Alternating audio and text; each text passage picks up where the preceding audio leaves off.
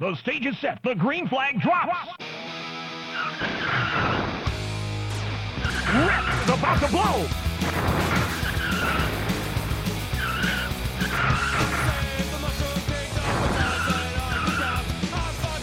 Rip is dominating the race.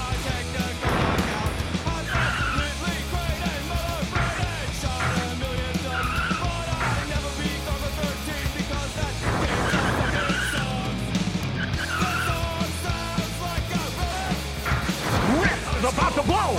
Shred fades into last.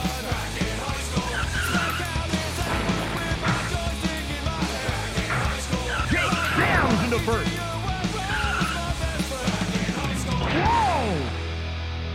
And welcome to another amazing episode of Retrovaniacs. As always, I'm Jeremy Parmentier here with Billy Holiday Hello there. and Jeremy Gregory. Hey guys.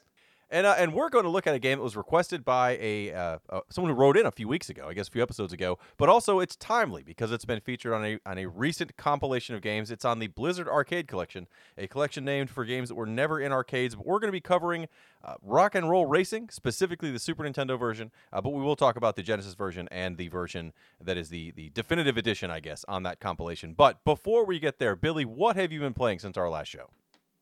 Well, I went out on a limb, and I know um, that it, that it's not the most beloved game out there, and and I know that there's been a negative word said about it here and there. But I picked up that Avengers on PS4. Got it on a, I mean, deep sale, really deep sale. Um, and I, I gotta say, I, I enjoy it. But I'm the same guy that liked Anthem when I played through it, so I, I don't know what my opinion is worth. Um, but no, I I assumed that maybe at least I would get, you know, 10, 15 hours of good story out of it. And I did. Um, I, I think it's a great little Marvel story told in there. Um, I was in it for the, the you know, like the villain cameos. Those are a little light. Uh, those are super light. And a lot of the characters are are pretty damn fun to play as. Iron Man in particular um, you know, took took me right back to my day. Uh, but no, I've I've highly enjoyed that, and I guess I got it at the right time. There was a um, a DLC that just hit that uh, downloaded on there, so I've got a bit left to go. Um, other than that, I got on a weird Far Cry kick and re-downloaded uh, four, five, that uh, that spinoff from five, and have been. Uh, I- I just started on four again today which I still think is my favorite one. And and I'm just alternating, you know, kind of between that and Avengers here and there. Uh, and, and it's been a pretty good time for me. But I was more than happy to sink a good deal of time in, into our game today because it's uh, as as we'll talk, it's one I, I've held near and dear for a little bit. Yeah, this is. I have been all over the place. I on Twitch, I had finished Hybrid Heaven for the Nintendo 64. Um, you know, and then I was like, what am I going to play next? I don't want to play. That took me almost three weeks of of streaming two days a week to get through it. Uh, mainly because there were sections where you'd go a long period without saving, and I would play for an hour and then die and lose an hour of play. So then I was like, what am I going to play next? Couldn't figure it out. I started just fumbling through a bunch of games, and now I'm going to play Metal Gear on, on the regular NES, and I'm going to play Snake's Revenge after that. So at least I'm doing that. Uh, I've started playing Persona 5 Royal. I bought it a long time ago and never actually played that version because I was like, I'll get to it. And knowing that Monster Hunter's coming up, I've got to just push some stuff through. Um, I, for whatever reason, and I, I posted this on Twitter too. I don't know why I've started Final Fantasy VIII again. I know better. I know better. There's no reason. There's no excuse. Oh my god, did you? I am playing it again on the Switch. I don't know what's wrong with me, but I'm doing that. Uh, and then I did buy the Blizzard Arcade Collection, which we're going to talk about after we discuss today's game, because I, I actually was not familiar with Rock and Roll Racing. We'll get into that though. Uh, Jeremy, what have you been playing since our last show? Uh, I actually uh, downloaded the Outriders demo. I don't know if either of you have heard about Outriders at all. I'd kind of heard people mention it as like, oh, it's it's just a new Destiny game, so you know it's another live service thing. No, And well, I- I, might, I might have to get in on that then. Well, I I kind of that's why I was kind of avoiding it. I was just like, well, you know, it doesn't look like something that I'd really be into as far as a live service goes. It's kind of as far as like if you just looked at screenshots, it looks like a Gears of War style game. It's made by the guys that did Bulletstorm. So you either love that game or you hate it. I actually really enjoyed that game back when it came out. Uh, and uh, you know, I was just I'm just not really feeling the whole like looter shooter thing after I you know played a thousand years of Destiny and Borderlands Three. but I decided just to download it and see how it was, and man, I I, I think it's kind of hooked me. I, I Yeah. of all the things that I did not expect, uh, Outriders, I actually ended up pre-ordering it, pre-ordering it after I finished the demo, which is a massive demo Wow. This is not just a one level kind of thing. It lets you play through the entire opening act plus the first chapter of the game. And there's a lot of game there to play in this demo. So by the end of it, you should either know if you like it or not. Uh, compared, you know, depending on like how it plays, the loot you get, the special uh, abilities that you get. It's a it's a really neat game overall. It's uh, I think I told Billy as far as the story goes, it reminds me of a bad sci-fi channel show that just it's really just confident in what it's doing Oh, and yeah. it's i mean it's just one of those shows that should not be fun to watch but it is for Mhm. whatever reason and along with that just the gameplay of being this very aggressive kind of gears of war style game where you're- when you think of gears of war it's like you got to hide behind things you know it's, you're in cover all the time Mhm. and that's part of this game but at the same time it's all about being aggressive because that's the only way you can heal. So you have these abilities. You have like three abilities uh, that you can use. You you know as you level up you get more but every time you use these abilities on an enemy it will put an icon next to the enemy. And if they die while that ability is active if somebody else kills them or you kill them then you you heal for a certain amount so that is the only way you can actually heal yourself in this game is by using your abilities to kill enemies. And you can't really do that just by hiding behind cover all the time. So it's this neat little game of you know, you've got to be aggressive, but you got to know when to do it. You got to know each ability, when you should use those, what uh, situation is right to use that ability in. Can you get multiple enemies with that ability? And this is one of those games where those abilities come up all the time. Like it's kind of like Diablo. It's not like something like, you know, uh, Borderlands where something is taking three or four minutes to come back up. Like you constantly have one of these abilities up and ready to go. And so it's just you're just all the time using these abilities and then also, you know, gunning everything down. So it's really fun. I by the time I got through it, I was like, this is fine. Like it's a very scaled down version of like I don't know, it's it's not as large, like as far as the areas go, like a Borderlands game. They they seem more like well made as far as like, you know, it's not this huge area of everything running at you. It is made for these enemies and these situations to happen, you know, kind of like a Gears of War level, except Mhm. everything's connected and, and out. Uh, so it's eh, it's really different. For anyone saying it's like Destiny, they are completely wrong. It is not like Hmm. Destiny. It's maybe more like Borderlands, but on a much, much smaller scale uh, from what I've played, from what you can play in in this demo. Yeah. I- does does your progress will it transfer over when you you start the game? Is it one of Yeah. those deals? Okay. yeah, cool. this is uh it, it actually tells you, you know, it connects to your Square Enix account. If you don't have one, just make one. And then when the full game comes out, everything progresses over that you, you've already got. It's also crossplay, uh, apparently, with everything. So it's this looks like a, a game that's kind of basically made for me, Mhm. and I, I can't wait to see see more of it when it does come out here in like a, I think the next couple of weeks or something like that. Yeah, it, it- it should hold you over until you know until Mag two. Oh God, someday it's going to happen. So, Sony's going to come out there on that stage and they're going to announce Mag Two. Yeah. It's going to be it. That'll be a great day. Well, a game that was announced that no one expected uh, was at the last BlizzCon when they announced the the Blizzard Arcade Collection, which contains three classic Blizzard, actually two of which were pre Blizzard pre Blizzard uh, release games. Uh, the Lost Vikings, a game we have not covered, but a game that I would talk about covering someday. Um, Blackthorn, which we covered way back in episode six in 2015. So if you haven't heard that, Damn. Go look that up. That's from a long time ago. And the game we're going to talk about today, Rock and Roll Racing, originally released on the Super Nintendo. Jake fades into last.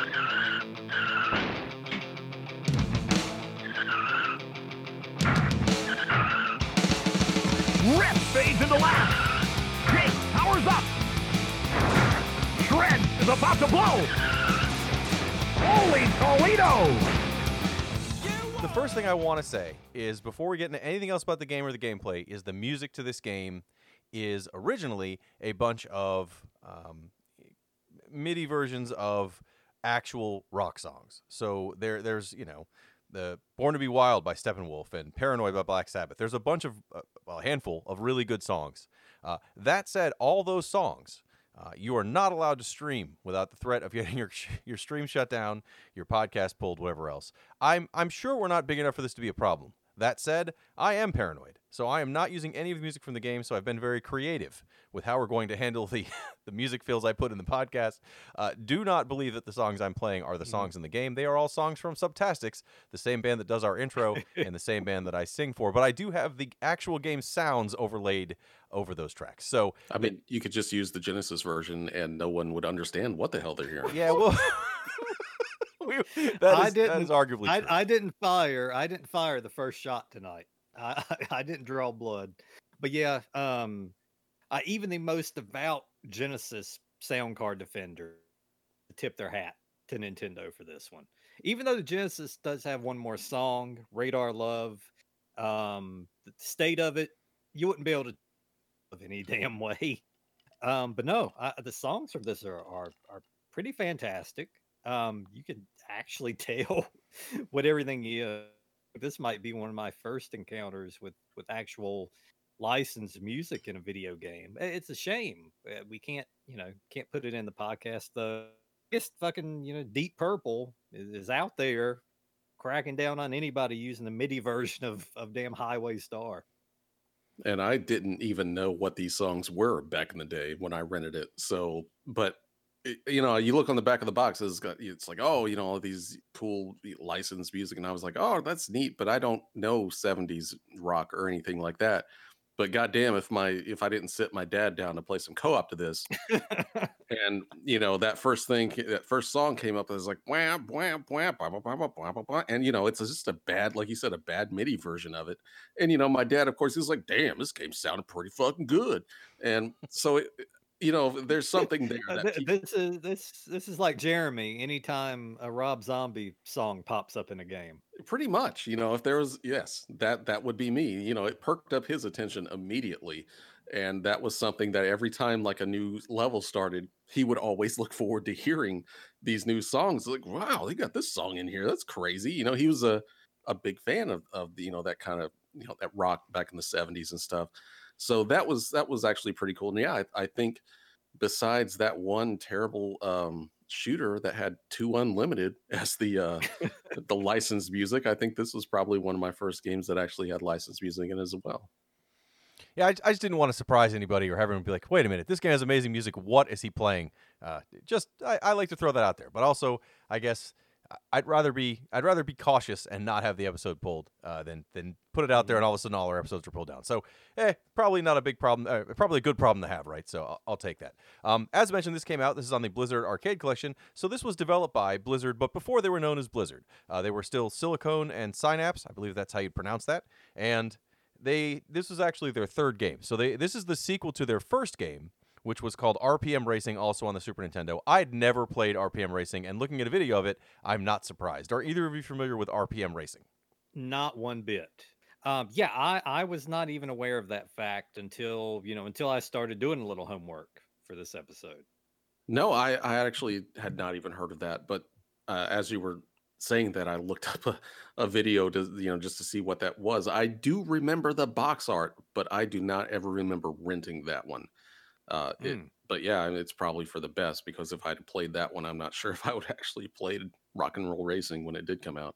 Yeah, looking at videos of it, it looks like a prototype of what this game became. It, it is a, a a racing game, much like this is. It has very similar camera angles, uh, but it's incredibly slow. It's actually a uh, kind of a remake of a Commodore 64 game called the Racing Destruction Set by Electronic Arts. Uh, I don't know how much you guys played a lot of PC games back in uh, in like the 80s, but EA put out a whole like round of different ad- construction sets where it was kind of a free form you could make whatever you want and the i had the adventure construction set so you could make like really poor uh, ultima looking games uh, but i still thought it was really cool and, and their racing version was called racing destruction set. You'd build the tracks but it would all be the same kind of uh, top down like like three quarters view that this game has, and it's it, it's fine for what it was at the time. But to put it out in the Super Nintendo six years later is kind of kind of shocking. Uh, but the fact that it did well enough for Interplay, the publisher, to decide, hey, we're going to get more games from this company. Okay, great.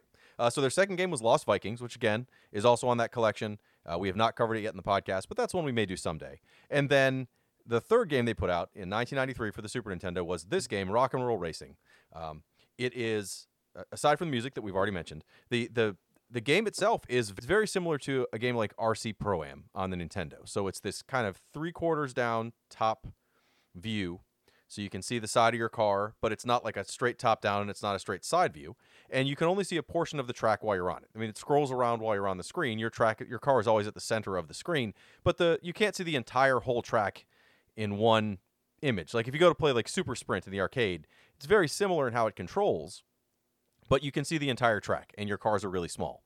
Uh, in this game, your car is actually very large because you can only see a small part of the track, um, and and as a result, there are times where I wish I could see a little more of the track, but that's okay. It's that that kind of view, and then the the control itself to turn your car. You almost have to pretend your D-pad is a steering wheel. So you'll push to the left as if you're going to turn your wheel to the left, and you push the right as if you're going to turn the wheel to the right, and the angle the the car will rotate around the screen. The, the screen doesn't change so that your car is always facing, uh, you know, forward away from you. It is constantly your car is constantly changing the direction, and you're not changing which way you'd push to turn the car. Your car is a steering wheel that doesn't move while your car does move. That's a very bad explanation of this kind of control. Uh, is anyone better at explaining the type of control of your car than that? Uh, have you played RC Pro Am? Yeah, it, it is just that. I mean, it's it's if you've ever played a game like that, then then here's rock and roll racing. I, I can't actually explain it any better myself. Uh, the only thing I can really say is that they, uh, being a huge fan of RC Pro Am as I was, it wasn't so much the accuracy of driving; it was basically just sliding your car, using the controls to slide your car around these tracks.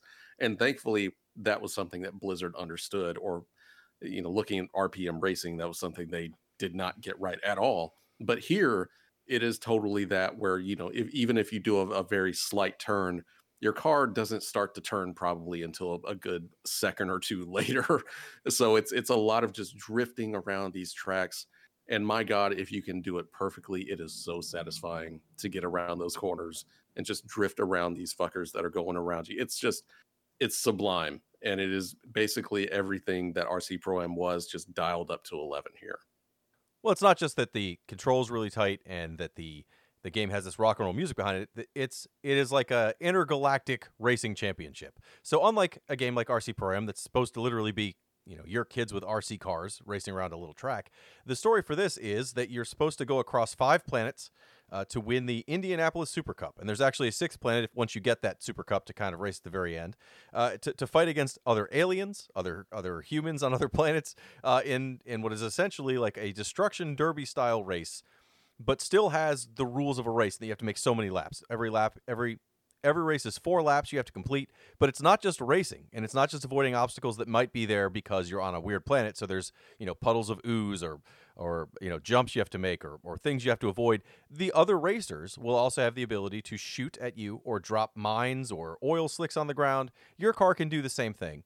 Uh, and much like a game like RC Pro you also during that same uh, well, during the race uh, career, you're able to to add stats to your car, actually buy better cars, and and add you know to their uh, different engine ratings or shocks or tires. Also, you get to add to your weapons. I mean, it's it is much more combat, I think, than even like an RC Pro Am. There was missiles and there were you know what was it the the there were bombs you could drop that looked like big whoopee cushions. But in this case, there's it's it's each car has a different loadout of what weapons they have. Uh, some there's some overlap, but each car is different in that aspect you end up getting so many different if you if you power up those weapons you have so many different missiles and so many different drops uh, of, of like the bombs and stuff you can drop behind you if once you get that leveled up that each lap they replenish in full so you're able to just kind of unload on stuff it's it's a lot more combat heavy and also as a result defense heavy than a game like rc pro am ever was you know you talk about the ai the these guys are ruthless you know this is not uh uh, you know, like RC Pro Am, which you know, it was you use a weapon when you got it. You know, it was mostly just racing and avoiding the stuff that's along the track. But here, like especially once you get past that first uh, world, that first planet, Mhm.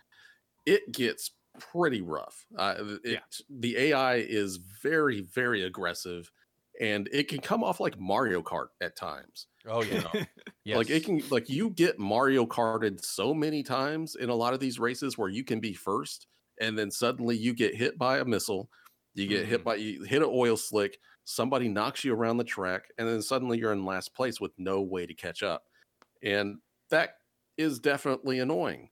But it's you know these races are so short, it, it's it's super fun to just you know jump back in, try it over. It, it, you know you're probably going to get Mario Karted again, but then there's definitely those times where you destroy everyone else, and it feels great to come in first. Yeah, it, it's it's one of those games. It, it's very much um, just trial and error style. And like you said, Mario Kart is probably um, the game you can compare it to now uh, that people will know. Uh, and it's the same thing. Sometimes you'll have that that near perfect race where you go through untouched. And other times it's fucking when it rains, it pours. It's the banana, it's the red shell, and then here comes the big blue to fuck you over. But you know, in rock and roll racing style. Um, but yeah, I forgot when I because we did so much um two player. I forgot out there on your own. Uh the the gloves are off from from the start. And, and I guess I kind of appreciate that because you you kind of get the skills down um pretty early on. Uh, but yeah, it, it it it continues to ramp up as you go along. Well, I made the mistake when you first start the game, you get to pick a difficulty level. You can pick rookie, veteran, or warrior. And so I picked rookie because I was like, yeah, I've never really played this. I mean, I've played games like this, but I haven't played it before. Uh, when you play rookie, you can only play through the first three planets, and it's an Mm. easier run anyway. They're the the enemy's nowhere near as as aggressive at all. Uh, they don't start with a, as as well of a loadout on their cars as they do on the later games. So I, I played rookie and finished rookie like in one after you know one one play session was like man this is this is cake I I'll go ahead and move to warrior and just play the full game then I didn't realize I wasted my my first afternoon playing this Ooh. and I, I didn't get through the first planet until this morning. I, it, it is immediately a lot more aggressive, and as a single player, it, it there were definitely times where it feels like all there's only four racers at a time, including yourself. So it Mhm. felt like the other three were really ganging up on you, especially if you're in first Yeah. place. After you pick your difficulty level, you get to pick what driver you want. There are six drivers you can pick from, technically seven because there is a hidden driver. Um, all of them are they have their own stat bonuses, but th- the stats are pretty standard. So I'll just read them off because there's only six anyway. You can be Snake Sanders, who's kind of the the blonde human character. He's got uh, plus one to his acceleration, plus one to his top speed. You can pick Cyberhawk, who looks like he's an extra from the Silverhawks cartoon. If you don't know what that is, look it up. Uh, that is uh, plus one to your acceleration, plus one to your jump ability. You get I- Ivan Zypher, who essentially is just Chewbacca. He looks like Chewbacca. He comes from a green planet, uh, and he gets plus one to his jumping, plus one to his top speed. You get Katarina Lyons, who looks like a lion. She's a cat woman of some sort from another planet. She gets plus one to her jump and plus one to cornering. You get Jake Badlands, who I picked only Oh, because there's his name your- rules. there's Yeah. my man right there. Yeah. Oh shit, are we three for three, Jake? I think we're all Jake Badlands fans. That's a shock. I was going to ask, but I am a Jake Badlands fan because he gets one, he has a cool blue mohawk, but two, he gets plus to his acceleration and plus to cornering, which in a game like this, both of those are The key cornering, elements. Yes, the, the cornering. I, I I think a lot of times that you look at the top speed, but no, it's it's all about getting to that top speed. That acceleration is the key, especially as many times as as you're going to get stopped in this Yeah. game. And then the final racer that you can pick without getting the secret character is Tarquin, who's essentially a space elf. Uh, they have plus one to their top speed and plus one to cornering. If you get, uh, I think it's like hold down LR select and push to the side or something, you can find that uh, anywhere online that talks about the game. You can play as Olaf from the Lost Vikings, and he gets three stat bonuses. He's he's officially like like if you read any of the forums where like people like are speedrunners and stuff of this game, they're like, yeah, no, you want to play Olaf. Don't play anybody else. Olaf is the way to go. Uh, but I did not. I picked Jake Badlands because his name is Mhm. cool. He has a blue mohawk. And again, acceleration and cornering seem to be the key. So after you pick your driver, uh, you get to then pick which of the cars you want to start with. You get $20,000 to start, and the first two cars you can buy are both 18000 There is a third car listed, but you cannot afford it at the start of the game. So the first two cars you get to pick from are the Marauder and the Dirt Devil. According to the manual, there is some difference in the cars. I did not notice it for those first two cars. Um, Mm. but but they essentially look a little bit different. You can pick what color you want, and then bam, you get started on the first planet, which is Chem Six. Uh, it's kind of a a pretty standard outer space set of courses to start with. The tracks on that first planet are for the most part pretty straightforward ovals or they are an oval with like a weird crimp in it or you know a couple crossovers but nothing crazy. It really introduces introduces you to how the game is going to be set up. And and again if you started on warrior from the get-go everyone's gunning for you and they're coming you know coming at you hard. You might not get through a, few races. Uh, thankfully the game is set up so that in order to progress your way through the game it's not win every race. That would make it unbearable. Instead you have a, a series of races in which to score enough points. So at the end of a race if you're in first place you'll get 400 points and a, ch- and a you know a chunk of change to buy upgrades for your car. Second place gets 200 points and some and less money. Third place gets 100 points and a little less money. And then if you come in fourth place, you get nothing uh, at all, but you get to keep going. And for the for example, for the first planet in the like the lower tier because there's two tiers in each planet, a lower level and a higher level of racing. You have 8 races to try to get I think it's 1400 points. So if you win 4 races out of the 8 you can immediately say, hey, I've got enough points and go to the next tier. After you do both tiers on the first planet, you can then tell the guy, "Hey, I made enough points to go to the next next area," and then you get to watch a rocket ship take you to your next planet, which is Draconis. Uh, it's kind of a slime planet, and then you get to do the same thing. There's a, another score you have to get. You have eight or twelve races to get there. the The number of races and the points you need go up as you progress through this game. But essentially, if you win every race, then you're going to blow through these planets. But if you don't, it's not bad. And I did find out from experience that if you get through all those races in your tier and you don't have enough points all that happens is the guy's basically the, the guy who runs it's basically like, oh, well, you're stuck at this tier for now, and it starts you over at the first race of that tier, but you get to keep your car, all the upgrades you've had, and any money you have saved. If you're patient enough, you're going to make it. Right, and and that was good to see. I was very worried that like, oh, I made, I'm I'm hundred points short, and I just finished my last race, Yeah. and now I have to start over again, or I lose, you know, you lose the, the you go down a rank or something. But no, it's just like no, just start over, no big deal. Start over on your current level. But here's all the stuff you've already paid for. So yeah, eventually you're going to get your car powered up off over and over again to get through those those tougher races. real quick before uh, just going back a little bit talking about the the racers and everything i love the way this game looks. Like this Mhm. is so like early 90s pc game like western style art that it's it's just it just Yes. hurts. It's so good. Like everything about this uh the cars like everything is is very well done. Uh but yeah going back to the way the the the game progresses i i was kind of curious to see like or hear how you guys progressed because as you go through the first planet you know you have those car the only uh vehicles that you can pick are are you know those certain ones i think it's like the beetle uh what's the other two It's the Marauder and the Dirt Devil, and then the one you can't get yet is the Devil, yeah. Airblade. The Airblade is seventy thousand dollars. You have to earn the money for that. Mhm. yeah so once you get to the second planet then you you know you can start getting that did you want to keep upgrading the car that you had or did you start to save up to that next car Yeah, because it, it should be said when you upgrade cars, um, whatever money you've spent on upgrades, or when you get another car, rather, any money you spend on upgrades uh, doesn't, of course, does not follow over. Yeah, yeah So it Yeah. is. It is strategic. Do I want to sink more money um, into this this car I have, or do I want to move up? Um, and a lot of times, if I had the opportunity to um, to upgrade cars, I, I went to the Airblade as soon as I could because I, I I felt like e- the Airblade was was doing better work than even my my you know my Dirt Devil uh, with with the upgrades I had for it. So I, I don't know if it's one of those things that around the time you're able to afford um, the next car, you you automatically should. That's kind of how I play. Um, I don't know if this is one of those games where if you fully a fully upgraded starting car is every bit as good as a late car. I I, I really don't know. I haven't done that that tight a comparison, but I, I just know the way I play these. I, I started really that second that second world kind of scaling back and, and, and kind of saving up a little bit. I think you want to get the cars as soon as you get them. Um, Yeah, As soon as you that can. seems like the thing. Uh, I mean, Because you- like those new cars are just so much better than anything. You you could actually upgrade the old car to the top that it can go, and it still wouldn't even touch that new car, which Mm. is crazy.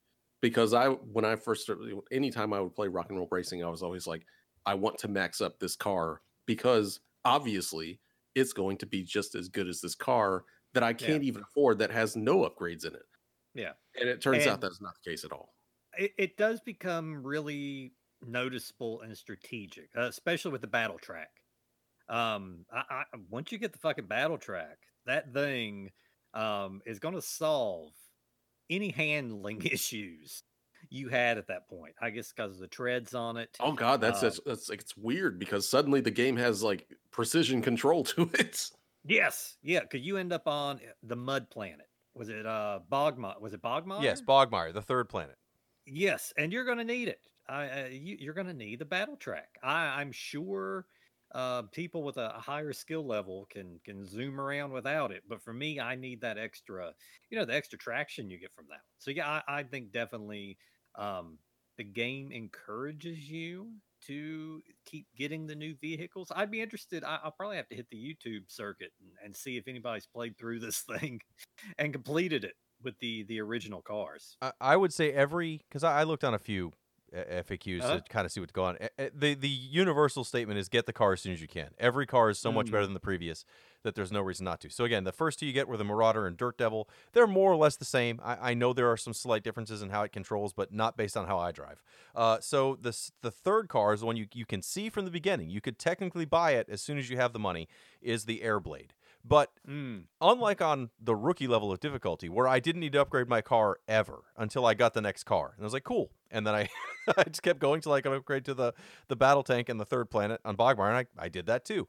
I never needed to upgrade the cars. The, the computer opponents were just not as good. But on Warrior, from the get go, they're going to be faster than you. They're going to come out after you. So you the first thing you want to do, in my opinion, when you get a new car, is to put at least one one extra point of armor in to give you a chance to last through. Uh, if you're grouped up with everybody else, that's where you'll just you'll go from I'm in first place and doing great, but I have guys right behind me too. I'm a pile of rubble on the side of the road. And you know, thankfully in this game, when you do die, and you will, you have a, a number of armor points every time you get shot by a missile, or if you run into a mine, or if you get slammed into the wall, you lose a point of armor. Once you lose all your armor, you explode. Or if you jump off the track, there are many ways to jump off the track. Uh, for me, apparently, every race, but uh, you can jump off the track by accident fairly easily, and you will, you know, die, and your car takes a second, and then it respawns. Great except that everyone's already moving. You've lost. I mean, the amount of time you lose in some of these races in just the respawn. You're like, well, I'm I'm done. It's like watching a NASCAR race, and if someone like has a bad pit experience or like his, his car goes into into a wall and they have to, oh, you lost five laps. His race is over. It doesn't matter what happens. He's not coming back. And this is very similar. If you explode, you're probably done unless it happens like in the very first race. So when you mentioned getting Mario Karted. That was my experience, especially on on warrior level in the later races that I got to. Were like I'd be I'd I'd be feeling really good. I get towards the last lap. I'm coming around the last corner, and then all of a sudden, like three missiles hit me, and I'm now in fourth place. and there's nothing I can do about it. And it's like, oh, that's that's painful. Now I got to try to earn more points to make up for the points I'm losing here to try to go to the next planet. So yeah, no, it it definitely. Uh, you want the newer car because they are better. They all handle better than the previous car to it, but also. Um, the biggest downside to upgrading your car to to getting a new car isn't as much the speed or the tires or the shocks. I mean, those are all important. It's losing those extra weapons. So when you upgrade your weapons, it's not that your weapons get stronger.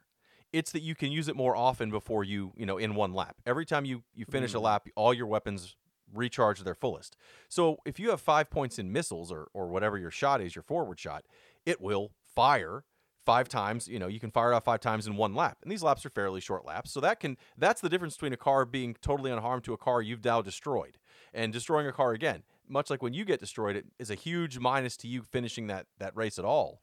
It's the same for the computer so it's it's if you can destroy a car it's well worth your your chance to do so. So that's that was my biggest problem coming back buying a new car. If i didn't have at least a few upgrades to put in missiles or uh, or some other weapon, I felt like I was extremely underpowered. No matter that my car was able to go faster and handle better than those cars, I was still just getting smoked because I didn't have any armor and I didn't have better weapons. But you know that that's I think that even with that said, because of the way the game works, where you can finish, you can fail those races and still continue exactly where you were. As long as you're patient, it was still worth it 100%. As soon as you have the money to buy a new car, do it. Maybe you're going to lose three or four races in a row, but now you can get some items you really need so that next cycle through, you can blast through it in five, you know, five consistent four, first or second place finishes. Uh, real quick, just speaking on that, you know, just getting Mario Kart, especially in the later planets, it's that you know, like you said, it starts out very just basic. Like it almost seems like those first few RC Pro Am tracks. You know, there's really nothing going on. It's a few turns, do a few laps, you're good to go. After that, once you start getting into the second planet, they start doing crossovers where they, you know, everyone has to basically if, come together at some point. One one some people are going one way, other people are going the other way. And even in later planets, there's multiple crossovers to the point where sometimes you don't even know which way the track is going. uh, it's easy to get lost in some of those later planet tracks because it's just hard to tell, uh, especially the first time you go through them, where you're supposed to go because there are so many crossovers. And I think that goes a long way in, in making a lot of these tracks so difficult because there's just times where not only you're dealing with these cars that can apparently shoot as many missiles as they want sometimes, but also you know you're you're constantly mowing, trying to mow through them, uh, doing these constant crossovers and just praying that you do not hit one of them and come to a dead stop. Uh, there's so many times where I had an just a perfect race come to an end as I just barrel down on some dude that was in last place getting lapped uh, at, at, a cross crossover and just ruined my race completely. Uh, so yeah, there's there's a lot of there's a lot of things going in on just making this game maddening. But for some reason, I didn't mind it too much. It, it was just maybe on the later tracks I thought it was a little cheap, but overall I thought, like you said, if you're just patient, you can kind of grind your way through, and it's you know it's always fun to get that first place. I mean, I mean, it, anything is easy to tolerate if you know MIDI version of Born to Be Wild is playing. Well, and and they are short tracks, so even the ones that that cross over a bunch, they don't get longer. They just have more twists and turns, and you've got to be you know more careful with how you're you're taking them. But but it wasn't like I felt like even if you do the you know uh, twelve or or whatever races in a row, that's still only like 20 minutes, 30 minutes. Like it wasn't a big deal to have to redo some of these. And thankfully, this game has passwords. So if you go to, after any race, if you go to the option screen, there's a password. You can immediately just start exactly where you were, come back later on. So it's not a game like RC Pro. We keep comparing it to it, but that's because this really does play like that. But that was a game where you had to sit down and play it in one long stretch and it wasn't super long compared to this but this i could i can finish a planet and come back tomorrow and finish a planet if i and if doing well great if not you know you can get to the sixth race out of eight and only need 400 points to make it to the next level you could just save that password and if you don't make it fine load your game up try again like it it's very forgiving in in being as cheap as it can be because it did seem like sometimes just bad luck would would end your race you know you get hit by you know, in the way that Jeremy talked about where you somehow hit a crossroad and hit the guy in last place. Or there was other times where uh, there's oil slicks and stuff in some of these some of these rounds, and my car would just spin the exact wrong way, and I'd hit the wall and be facing completely the wrong direction. And then right in front of me was some other like oil slick pools that people would drop behind their cars, and I couldn't pull out fast enough. My my acceleration just kept hitting that slick, and I like I, I watched them take half a lap ahead of me before I could get back on the track. I was like, this is I'm violently angry, but it's such a short game, and I can reload that race if I'm doing that. Not a big problem. Um, after every race, again, you get to decide if you want to buy a new car, upgrade your car. The upgrades are uh, just really short engine upgrade, armor upgrade, means you can take more damage, shocks, so that you there are all these levels, along with being a lot of twists and turns, they all have some sort of little jumps. Sometimes uh, they're angled in such a way that you can uh, you can just kind of fly over them if you have top speed. Other times you really got to make sure you're not, you know, getting shocked around too hard. So you do need to have shocks to keep yourself from losing a lot of speed on those. And tires, of course, are for grip. And then your weapon upgrades are your front firing weapons like the uh, missiles, or there's a, a, laser gun you can get. There's a, a, weapons you drop behind you, which is mines or um, like these oil slick things. And then you have a boost with some cars or a jump with some cars. Uh, the, my biggest complaint about this whole game is that jump or boost button location on the Super Nintendo controller. So if you're holding a Super Nintendo oh, controller, yeah. the B button is gas, and essentially you never take your thumb off it ever for any reason under any circumstance. You hold down that gas button. Now, maybe on some of the later races, I didn't make it to Inferno, full disclosure. So maybe on those races, you actually do want to let go of the gas sometimes. But uh, as far as I got, you never do. And you want to just use the L and R buttons to do kind of hard turns to really slide into turns and make sure you're doing them while leaving the gas button down. So no problem there. Hold down the gas button. And then A is your is your rear weapon and Y is your forward weapon. So again, it's easy to slide your thumb onto Y and A while still holding down B. But to hit X, I had to like hold the controller weird so that I could hold down B with my thumb and hit X with my index finger. And I I, I absolutely hated doing it. There were times I just was like, you know what, I'm never going to use jump. And I know I can do better on some of the races I was stuck on because I just wasn't using the the jumps or the boosts nearly as effective enough solely because of where it is on the controller. That that is a combination from having to go. I, and I yes, I re, I recall doing it myself, playing this, and I hate any Super Nintendo game that that causes you to do this. And uh, there weren't many. I, I think they had ergonomics in mind when they when they made uh, the controller layouts for most games. But yeah, uh, it, it's the one button. It's the one face button there that is, is not natural to get your thumb on. I, I don't know. Maybe I, this might be the game for for big thumbed folks. You know that can kind of turn that angle, cover both the buttons. I'm not one of them, so I also had to do the little the little fucking crab claw motion where I bring my my index finger and get it involved. Yeah. Um. But I mean, otherwise, I, that's got to be maybe my only only control controller gripe. I I never really used turbo that much. It it always seemed to just screw up my race more. You know, when I did use it, there it just it pushes your car so wildly out of control unless you've got this Yeah. super long straight that you can use it on and be for sure that you're not just going to Mhm. push your car into the outside of the the track and and crash immediately or blow up. That it's uh it, it seemed more like a detriment to use it. So I generally just kind of stayed away with that was like my least thing that I put any sort of money into because I just didn't use it much at all. Yeah, i didn't. You know, it reminds me. Um, it reminds me of the uh, the the turbo uh, super off road. Um, you know, you you don't want to hit that unless, like you said, it's just uh, it's got to be a perfect condition. It's got to be a straightaway, um, and you know, nobody nobody in the way because as soon as you hit that turbo button, shit shit happens. It's it's just nowhere. havoc. It's you could be like you could hit Yes. that button and suddenly you've done like a 180 or going backwards in Yes. the track. It's just Yes. a mess. So it, I mean, it's useful. It'll get you down the track, but it's it's just for the the, the perfect occasion. Well, and and it's even if you have a big long straightaway because you have a map on the screen that shows you the whole track layout, but the because of how the and this is I thought this was pretty impressive when enemies drop mines or the oil slick things on on the screen, um, they stay there until they're hit, and the oil slicks in fact stay forever. So there there are large sections of the track, especially on the last lap, where it's just a war zone, and you and you have to make sure you don't drive into something you shouldn't, and especially with those slicks, they'll cause your car to angle differently. So if you're boosting, uh, and you're also hitting some slicks, and you're hitting, uh, you know, part where there's like a a- little hill or a little ramp, you'll launch right off the track. And I, that happened to me often enough Yeah. that I was like, I'm never using boost. Um, it was more the jump. There are definitely times where jump is super useful, and they're on the early cars, but I didn't. I just couldn't use it because of that thumb placement. So I'm glad it's not just me. I thought Mhm. maybe it's I'm just not doing something right, but um, I'm glad to hear that, that no everyone just stopped using it, which makes sense. Boost is fool's gold. Don't go- don't go there. That's that's true. Boost is fool's gold of rock and roll racing. Uh, one thing I wanted, wanted to mention real quick was uh, that this game is two player co op, and I don't know if either of you played the co op version on on the Super NES, because that you know as as much as we talked about how limited your track view is when you're playing single player, of course when you're playing two two player co op, it literally cuts that in half. So it is split Yes. screen, but you can only see about half of what you're seeing anyway.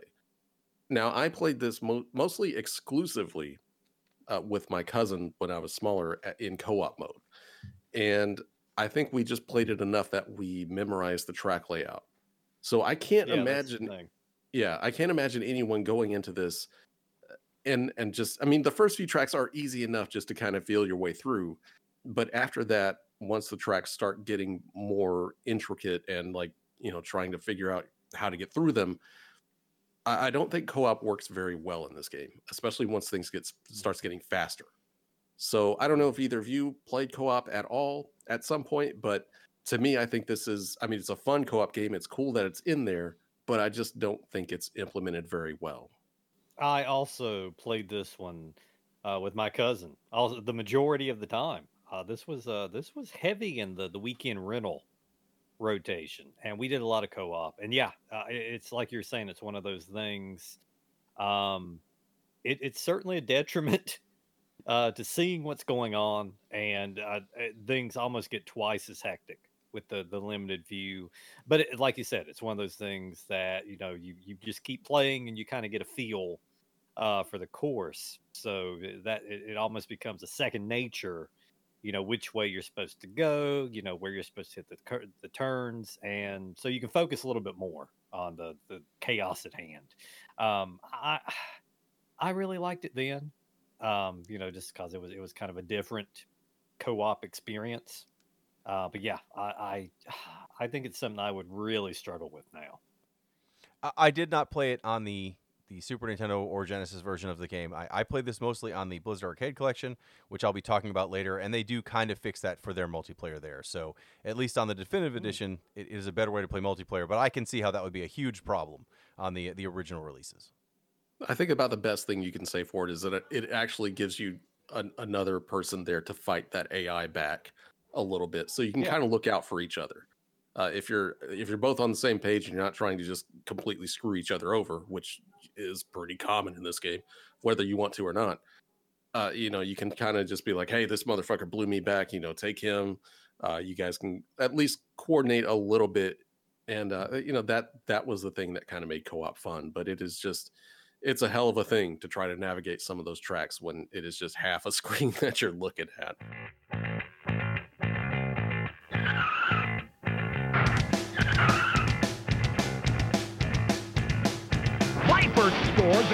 Place knockout. Shred finishes second. Rip takes a weak third. Jake is in another time zone. Uh, Billy already kind of pointed this out earlier, and, and so did Jeremy. Uh, probably Jeremy first, actually, as I recall. Uh, the Genesis version. Uh, Jeremy first. We oftentimes complain about the Genesis sound, but this is a case where I think it's it's glaringly obvious that the Genesis version of this game has far inferior sound. The songs, uh, while they do have the same songs, they've also added "Radar Love" by Golden Earring, and it's fine, but it just doesn't sound as good. Um, the, the control also, and I tried the Genesis version. The control I found to be a little a little worse. Um, but I don't mm-hmm. think it played miserably. I don't think it was a bad port. I think it's fine. Um, but comparatively, if you add them next to each other, the Super Nintendo version I think is far superior. It, it's a little odd because it, it, seems like the Genesis is usually uh, fairly capable of, of kind of you know the the guitar sounds and whatnot. So I, I don't know what happened here. Um, Genesis version has a few more levels. Also, is that true? I, I've only played it just a little bit, not enough to actually know. I don't think it has extra planets. I think there's extra track layouts, but I'm not sure. Again, I played it for oh, like okay. three three levels and was like, yeah, okay, I'm not going to play this on a whole other system. It's very mm-hmm. similar. Mm-hmm. Um, but I know they did add some more tracks to the Genesis version. The only reason I mentioned this first was because this was probably the first Genesis game that uh, completely made me hate the Genesis as far as sound goes. Mm-hmm. This was like when I I first got my Genesis very late in the game, and one of the first games I rented for it was Rock and Roll Racing, and I took it home. And of course, my dad was actually a really big fan, as mentioned, because he liked the music. And I just I had my Genesis hooked up. I don't know if you all remember this, but it had the headphone jack out. Um, yeah. The head. So like I had my Genesis hooked up to two very old and very bad speakers that I had gotten from like a garage sale for like two dollars a piece. And so like my dad sat down and you know he's he's one of those guys that likes loud music. Anytime we'd play the Super NES version, he'd be like, "Ah, oh, you know, let's you know, turn it up." So we sat down to the Genesis version, this new impressive console. He was like, "Damn boy, turn that shit up." And so like I turned the little volume knob as far up as I could go, and that music hit on that first level what can only be described as like 13,000 cats dying at once coming through those two garage fucking speakers. Just it blew out just about everything in that room. And it just it sounds so terrible. It was just the whole game just sounds awful. And from then on out, from that day on, anytime I got a new Genesis game, I made sure that that sound was completely down just so I could make sure that it wasn't going to completely offend anyone that was around, including me that was sitting in the room. well, for anyone who's left that has not stormed off angrily because of our Genesis dislike, just just in this case, it's, I, it's valid. I let, yeah, I let Jeremy keep going because he he's the one that has to check the mail and all. Um, but but this game uh, obviously did well enough. After this game, Blizzard changed their name officially to Blizzard. Uh, the next game they did would have been Blackthorne, which again we reviewed way back in episode six. And then they Mhm. made a game called Warcraft that maybe you've heard of. And since then, they've been very involved with uh, with with Warcraft, Starcraft, and and the like. So they did nothing else with Rock and Roll Racing until their arcade collection that came out this year. But there is a sequel to this game that Interplay put out with a different developer called Rock and Roll Racing 2. Uh, to it is a standard looking racing game like behind the car like you normally see. It looks more like every PlayStation 1 racer uh, that would have been out there except it's got combat in it.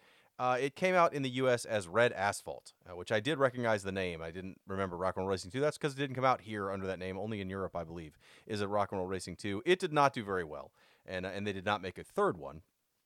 But It was not very good. it was not very good. I very played good. that one. Yeah, it, it it it just it's fine, but it wasn't this. Like this was so good for what it is, and then just have it be a regular racer. It's like, yep, okay, or a regular like behind the car combat racer in the PlayStation era. Like, no thanks, we've got enough of those.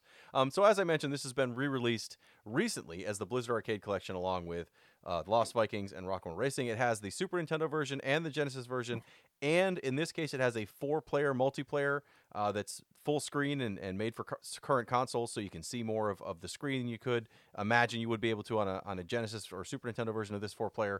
And it has the definitive version. Now, I was worried when I bought this that the definitive version of all these games uh, would be like completely redone, you know, all new graphics, Yeah. all new whatever. Uh, the graphics are all very similar on all the definitive versions to the Super Nintendo versions. They they're a little cleaner in some cases. They they animate a little smoother. Uh, in this game, it's it's a little more noticeable than the other two. Uh, but what they did on this, what I really like, is they got the actual music tracks, not the MIDI tracks, but the actual music tracks Ooh. to the game, and they added more to it. So when I started playing, the first track was Judas Priest breaking the law, and I was like, "Well, okay, that's not in the original game." And Oh, there was a, there was some Rush song. I'm not a Rush fan, but I was like, "Okay, a Rush song, that's all right." Like they they have other songs added, uh, and just the fact that I'm able to play even just was just these original songs, but in their like full versions and hear the full songs with lyrics and everything else, I was like, okay, th- for the first time, I think the definitive edition of something is something I prefer more than the original version when I when I'm playing it. And so, other than than to play enough of the Super Nintendo one to get a good grip on it, I think the definitive version of this is actually really really good. And if you like this game at all, then then that's the only reason I would say you need to own the Blizzard Arcade Collection. It's it's an okay collection. It's three games. It's twenty bucks.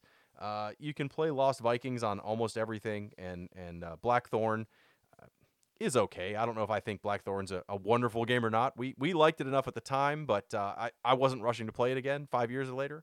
Uh, but but this game specifically, the definitive version is wonderful on that collection. So if you're looking to play it now, you don't have a Super Nintendo, you don't want to find a questionable way, to play it. Uh, the the the Blizzard Arcade Collection, which is out on PS4, Xbox One, Switch is the one I have, and the and the PC is a great way to get access to this game and two other games that I think you won't be disappointed with. The stage is set. The green flag drops. Shred is about to blow. Rip fades into last. So that's our thoughts on Rock and Roll Racing, a game we highly recommend that I'm very sad we could not play the music for on this podcast. But now is the time on every episode where people send us questions. They go to retrovania.net. They scroll all the way to the bottom past all our wonderful links to social media and everything else. And there's a form there. And you can put in any question you want. And most likely we're going to answer it like we're going to do right now. We're totally going to do that right now. And we've got a few questions this week. And we're going to start off with Blues Brother 319. And he's going to tell us about an early birthday present. Hey, fellas, wanted to write in to express my gratitude for the last episode, Jet Grind Radio, which I debated making my Patreon requested game. My birthday fell on March 19th, so to get this early birthday present was awesome. Thank you for all the great content, especially the Sega episodes. As a lifelong Sega fan, I'm 37. I especially love those episodes. Keep up the exceptional content. You've got a fan in me. Also, I'm considered considering dressing up as Seaman Grandpa for Halloween. Until next time, Genesis does what Gen- what Nintendo don't. Damn, I'm old. Well- Uh, I would like to say real quick, if any of you dress up as Seaman Grandpa for this Halloween, take a picture and put it on our Discord. I will, I will send you something. I don't know what that is. Uh, I will find something from my weird vault of of craziness and send you. But yes, uh, that that would actually kind of make my year. Uh, I mean, I have 50 Seaman Grandpa patches, patches I can send him, so that'll be nice. Um, uh, by the way, if he's still a fan after our thoughts on the Genesis this episode, I hope so. I, we were not speaking poorly of the Genesis, just of the Genesis music in this game specifically. Oh my god, Yeah, there's uh, you. All right, there are some Genesis games. I don't care who you are, but if you tell me that those games sound good, I will think you're just crazy. Hey, uh, it's it's it's coming from him. It's not me. Not this time. Even though I am in one thousand percent agreement. Um, yeah, it, it's weird. I it, when you had a when you had developed. Oh God, we're doing this again, aren't we? No, let's skip it. Let's, let's Oh. move past it. I'm sorry. okay, okay. Um, it, yeah, it, it's no good. But I'll hey. I'm glad he enjoyed the, the Jet Jet Grind Radio Jet Set Radio episode that was last episode. We enjoyed playing it, so it was nice to, to touch on a, a newer retro game. Yeah, I'm, I'm actually really glad we finally got to cover that. And uh, you know, if you've got any other games you'd like us to cover, you know, we do we do have that cool Patreon Patreon there. Um, who knows? We may just end up accidentally covering the next game that you want to do. Uh, so yeah, thanks for writing in, letting us know what you think. Again, dress up as Seaman Grandpa for Halloween. It's way Yeah. it's ways away. Uh, that do that again. I will send you something. Uh, but the, thank you for writing in, uh, Blues Brother three one nine. Next question comes in from Chili Galloway, and uh, he's writing in about episode. he's writing in about episode 150. I know you guys provided a spectacular show for episode 100. If you decided to step your game up a notch for episode 150 and force Billy Holiday to eat a retro game during that recording, what game would you feed him? Would it be a disc or a cartridge game?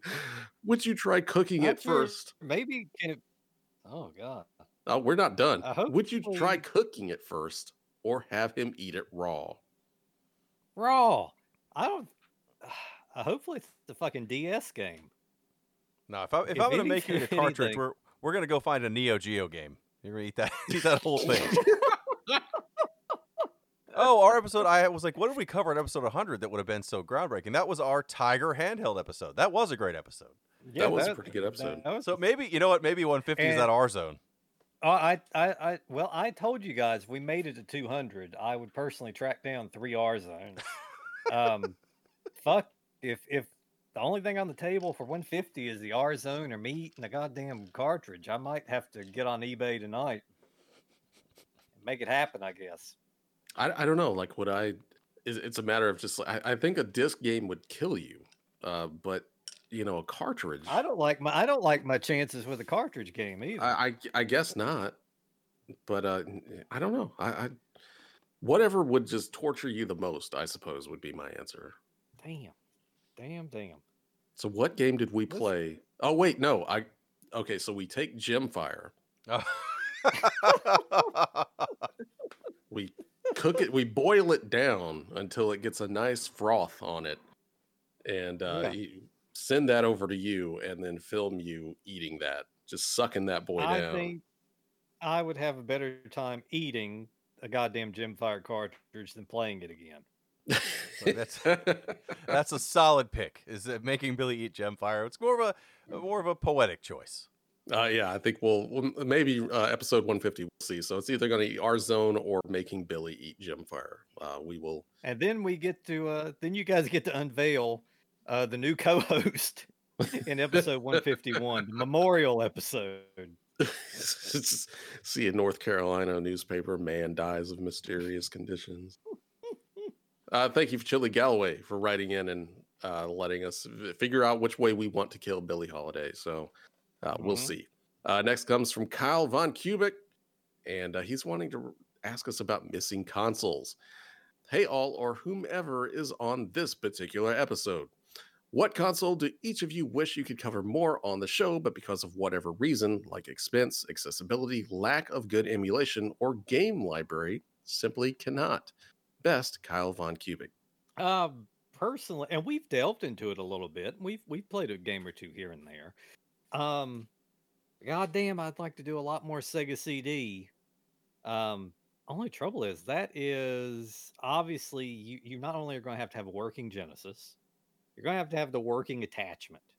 and then you're going to have to go track down the games. And I can, in my travels out there, uh, I, I just stumble upon these same handful of Sega CD games. And unfortunately, if you wanted to go the the the uh, less legal route, um, ah, you almost always just find that same batch also, um, which kind of leaves it to where there are a lot of and I, I don't know if either of these guys are going to laugh or they're going to be nice to me. A lot of really good Sega CD games out there, um, but it's just uh, they are very hard to to get a hold of. Unfortunately, I would love to do more games on systems that I have almost no familiarity with, or games that you know you kind of need the console. Like we're never going to get to do a good Virtual Boy episode. I- would like to do one. I'd like to Mm. cover a couple games on that, but without the console, it's nearly impossible. And I'm not hunting Yeah. that down. I mean, it's not impossible to find a Virtual Boy, but it's not cheap. Uh, also, I'd like to cover more N64 games, but I don't think the emulation on that system is Mm. good at all. So, I mean, I play a bunch on on Twitch so that I can at least play through some of the games. Like I did Castlevania 64, and I just told you at the beginning of the episode was Hybrid Heaven. Like there are games I'd love to play, but uh, you know, to have all of us get a copy, it's it's expensive, and you got to find copies that work right, and you got to have. I mean, it's it's just a pain. Uh, and you know, while Yeah. we do have a, a Patreon, it's it's not getting us the kind of money for us to throw around a couple hundred dollars per game. I would absolutely love to do several uh, dozen episodes on 3DO games. But yeah, that's another one of those those systems that the emulation isn't great. It's uh, you know you can get the system for around 150 200 bucks, uh, but even then, you know, finding the games is is pretty hit or miss. But yeah, there's there's a lot of games on that system that I would love to cover on here, like Twisted, which is just this amazing, weird full motion video game show that really uh, hasn't been done since uh, anywhere near as well. Uh, it's just super weird. Uh, there's so many other games on that system that I could just, I would love to just sit here and, and talk about forever. But uh, unfortunately, getting that system and, and a lot of those games just, it's, I I wouldn't wish it on these these two. Like I would literally have to buy systems and be like, I'm sending you a 3DO and you're going to play it. God damn it. Uh, so I don't think that's going to happen anytime soon. But yeah, I, I I think a lot of those Sega CD games I, I would totally enjoy uh, doing as well, especially like the uh, make your own video games. Uh, oh yeah, yeah, you know, Marky Mark and uh, you know the Slam City and, and stuff like that. Like they're special in a in a special way. That's that's close to my heart. They're not good games, obviously, but Uh, uh, they're a total they're a total time capsule for Yeah. you know th- that pres- uh, you can look at those it's one of those things we've had several things you can look at them and you could tell the year yes, um I, it just it just takes you to a you know back to a, an interesting place in games where you know they they were really starting to experiment with something in particular you know with the full motion video and and making you know the kind of an interactive movies um on consoles so i but yeah it, it's just a shame you know a, a lot of those are really hard to really hard to track down and and emulation for them I, that that emulation scene for the Sega CD is is probably amongst the saddest. it's there. I mean, you can definitely play them. Uh, but yeah, it's. Uh, I mean, we we got through Snatcher. You know, we did play the. I played that on the on the Pi. Um, but I and think we got that's really- Mansion of Mansion of Hidden Souls. I- that's the I most mean, important one. You know, The Crown Jewel. Yes. Uh, there's a few. I, I think there's definitely more Sega CD games worth covering than the 32X, which we Mm. finally. I I was one of the people that was like, I need to put this on on the Pi for you guys because I think there could be something fun here to cover. And Yeah. and I after I put it on there, I was looking through there and I was like, there's not any fucking thing on here worth covering. uh, we did cover, uh, you know, the uh, the Knuckles game, Knuckles Chaotix, Mhm. uh, and I know Jeremy keeps threatening Kolibri, Oh yeah, but Yeah. uh, beyond that, I don't think there's really much else on that system that that's worth talking about on here. and some Corpse Killer 32x Sega CD combo. Yeah, get the, get the combo game out there. Yeah, Uh, no, 32X didn't have much good on it. Even even with with the ability to play a lot of that library, I was like, yeah, we're not missing much here. But uh, but there's still the fact that we can do it is nice. So um, while I, you know, I, I would love to do more episodes on on systems like even like we've never done a Lynx episode. I'd love to do a Lynx episode. We, we've done nothing off that system, but uh, you know, we'll see. Yeah, I mean that would that would be interesting. I, I don't think we've done any Game Gear games at all. I think there's some pretty cool Game Gear games out there that uh that's on the Pi that that is definitely worth checking out. So maybe in the future, uh, but definitely a, lot of those systems like you know the Virtual Boy, 3DO, Jaguar, you know the, what's what's the use? Uh, some of those it's just we can't really get everybody on the same page unless we just bust these two people here to my brother's house and just like sit down and play some some fucking uh, Kasumi Ninja or something. So uh, I don't think you're going to do that. Uh, but anyway, yes, thank you, uh, Kyle, for writing in. Uh, maybe someday we will get that Wario's. Uh, what's, what's that Virtual Boy Wario game? Um, well, Nobody knows. We'll do that game someday, maybe. That's going to do it for this week. As always, if you want to write in and ask us some weird question, go to retrovania.net, scroll all the way down to the bottom. We've got this cool contact form. You can write in and we'll somehow receive it if you actually click the submit button. I know it's crazy, but that's just kind of how the internet works. Uh, so yeah, that's going to do it for me. Uh, that that's it. I'm I'm not good at segues. Okay, well then, uh, also on Retrovania.net, there are links to all our social media, including our Patreon page. So if you enjoy this podcast, one of the things you can do is go to our Patreon page, and if you give us uh, that if you if you again. If you join our Patreon, you get a chance to force us to cover any game you'd like us to cover that follows within our our system of ra- our range of systems, uh, the years of, that we cover, uh, and we will cover it on a show uh, like we have in the past. We've got some of those coming up actually fairly soon. Some Patreon request picks, uh, and also there's a, a regular list where you can throw requests that we will be pulling from, like we did for all of February. Uh, so again, that's found joining our Patreon. But if you do like the show, but you just don't want to join the Patreon, and we understand because you know at least one of us right now doesn't have an income. It's great if you would just go to iTunes, wherever you get this podcast, and please write a review and rate us five stars, whatever the top rating is, because uh, it does help other people that may or just be looking for retro gaming podcasts to find that podcast when it has a bunch of good ratings